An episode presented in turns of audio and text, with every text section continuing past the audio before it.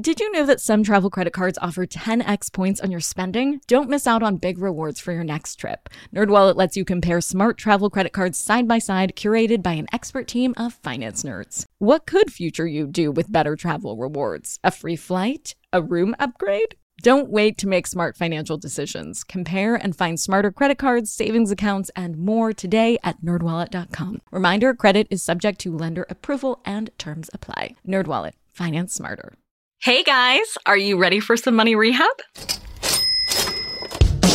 Wall Street has been completely upended by an unlikely player, GameStop. That's good. And should I have a 401k? Because then You I don't never- do it? No, I know. Do you think the whole world revolves around you and your money? Well, it doesn't. Charge for wasting our time. Oh I will take a check. Like a truck. You recognize her from anchoring on CNN, CNBC, and Bloomberg. The only financial expert you don't need a dictionary to understand. Nicole Lapin. Before we get started, I wanted to say Merry Christmas Eve to everyone that celebrates and wishing all of you happy, happy, happy, happy holidays. I hope you're surrounded by loved ones and you get to wear your fuzzy PJs all weekend or heck, all week. You know, that work from home life. Okay, let's get into it. It has been so fun for me to read your comments on Apple Podcasts and to get your emails and DMs.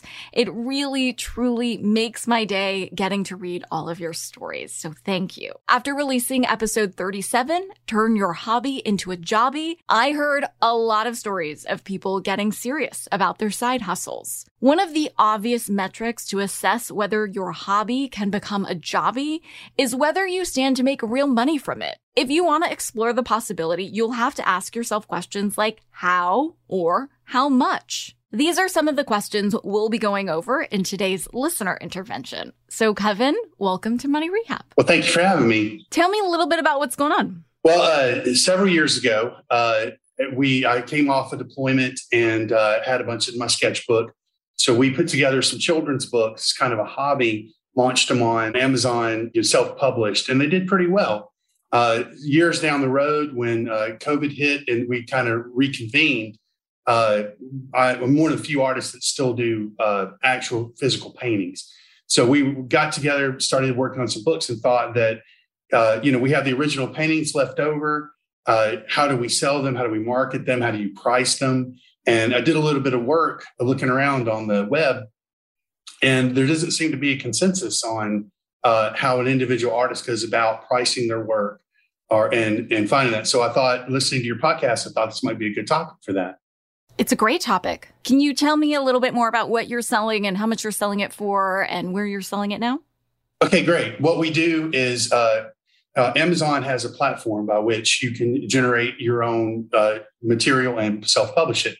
It sits out there and generates income. Uh, you make the books, you put them out there, you market them. People can go to uh, Amazon, purchase them, and then you just receive profit from that. And we did that uh, with two books uh, about a decade ago, and then they're still making a profit. They're still coming in. So when a pandemic hit and we were kind of forced to, you know, stay home, uh, we really thought, okay, let's make some, let's lean into this and make some really great books. And uh, we realized we had all this original artwork left over, all these paintings, and we had never really wandered into that arena. Like, how do we, how do we sell the original paintings? A lot of people are saying just read your market, but that opens several other questions. You mentioned different markets. Uh, do you have an idea of where you want to sell? Have you asked those customers how much they would want to pay? In other words, have you tested your product? Yes. Uh, what we were really lucky in, in that the work that I do is aimed at a very specific uh, genre. So they have conventions and there are existing publishing houses and collectors for that kind of work. So I started out there. So we knew we had a, we had an audience, uh, and we're in the process now of kind of broadening that. We started out with the steampunk market, and we did pretty well with that. And I really like. I'm getting into the the retro sci-fi stuff. So and it um, it's gotten quite a lot of um, quite a lot of attention. But we I, I'm not. I haven't because of the pandemic. Obviously, I haven't been able to go out to to shows and what have you promote that yet. So it got us wondering. I sell mostly uh, illustrated work. Like an artist, I mean, an author will approach me and say, "Hey, I've got this idea. and then we'll negotiate a price on that. Uh, and then I usually will negotiate into the price if they want to keep the original work. Um, but in this case, I'm the author making the book, so I have this leftover paintings, and I'm one. That's where I was wondering about how to go about getting a price on those.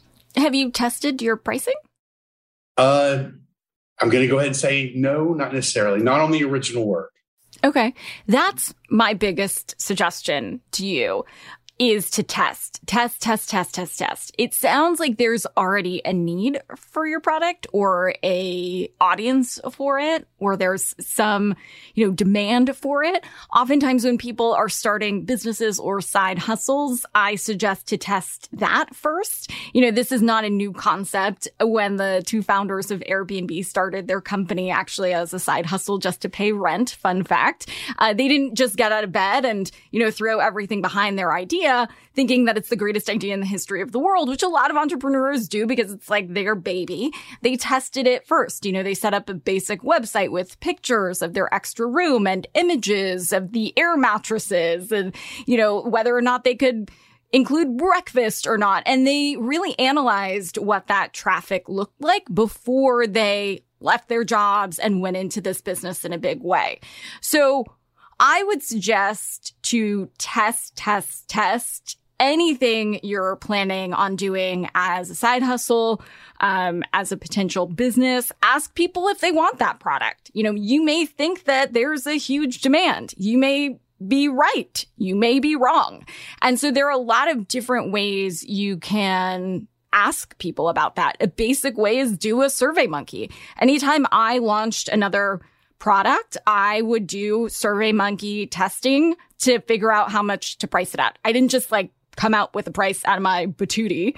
I asked people what they would pay. No, that, that's a great idea. So set it up, you know, on Survey Monkey. It costs a little bit of money, but honestly, the data that I got personally for things that I was launching was invaluable. It was well worth the fee that I paid to set up the survey. It went out to people that were in my target demo. I asked them how much they would pay. Ultimately, interestingly enough, I sort of overrode what I found in some of the data because I was selling for instance, um, in the last survey I did, I was selling a financial class. I found shockingly that people would actually spend more than I thought, uh, which is high class problems.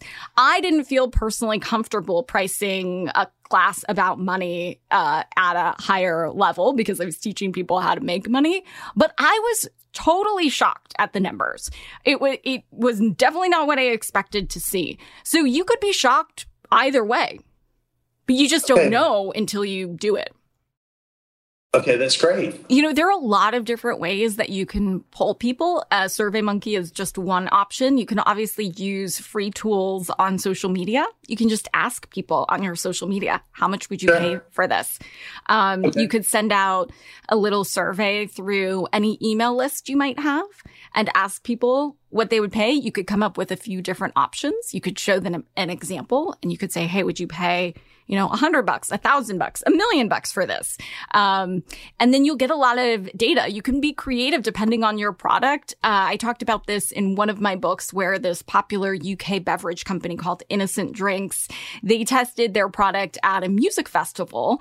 And after people tried their smoothies, they could throw the empty cup in two different trash cans. Yes or no. Should I? And oh, wow. the question was, should I give up my job to start this business? And at the end of the festival, the yes bin was overflowing. And that was enough to have them leave their jobs and chase their smoothie dreams. So depending on your business, you don't necessarily have to spend a bunch of money. There are a lot of different uh, tools you can use to spend a lot of money, Nielsen and other things, but you don't have to. Uh, especially if you don't have the money to spend, you can get creative. Hold on to your wallets, boys and girls. Money Rehab will be right back.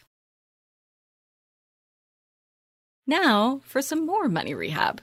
Well, one of the things that we, we thought about doing was uh, incentivizing kind of our getting people to contribute uh, information to help us build our database. And uh, so we we made decals of some of the artwork, uh, sent them out to people who have frequented us in the past. Basically, just kind of increase our awareness And then maybe that's something we could do. We could incentivize people, say, hey, give us some feedback and we'll draw from those people who answered this and they'll get a package of decals or shirts or what have you and mail it, still kind of increasing our brand.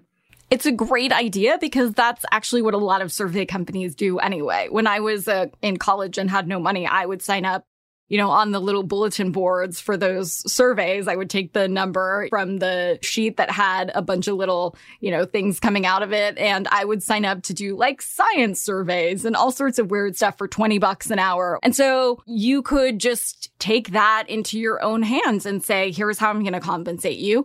You can ask your friends and family. Oftentimes you're not going to get the most unbiased answer or honest answer from them. So that's why I think finding strangers that are in your demo and compensating them is where you're going to get the best information. And that's what survey companies do. I mean, people don't do this out of the goodness of their hearts. this is not, you know, charity. And so if a survey company is going to pay somebody or give somebody a gift card, there are a lot of sites where, you know, you can sign up and be a person who takes a survey and gets stuff.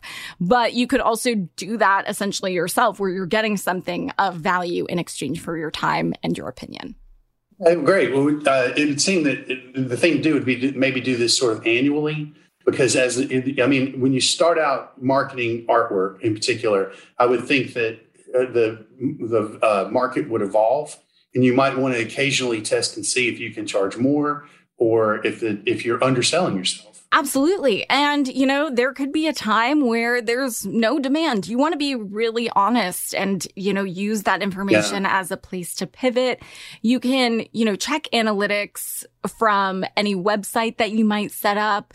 You can uh, also create a small budget for Google AdWords for your product. Um, you know, so you can get an ad, let's say in literally two minutes where you can see which keywords get the most traction for you.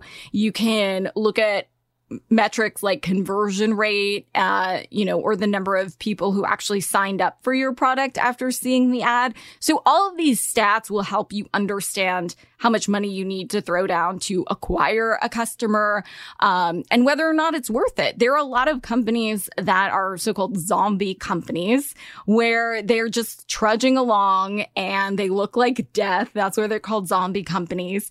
And I think a lot of, um, you know, those companies would be revived or come back to life if they did some basic testing where they looked at metrics for their most optimal success. So I did a show called Hatched, which was different from Shark Tank, where we heard pitches from entrepreneurs, but they were all consumer products. So we tested them in a retail environment and we looked at what those surveys were from people who came and interacted with the product before making a final decision because that consumer feedback is so, so important. I wouldn't suggest this to anyone who asks me about how to price their consumer product, but have you looked into NFTs?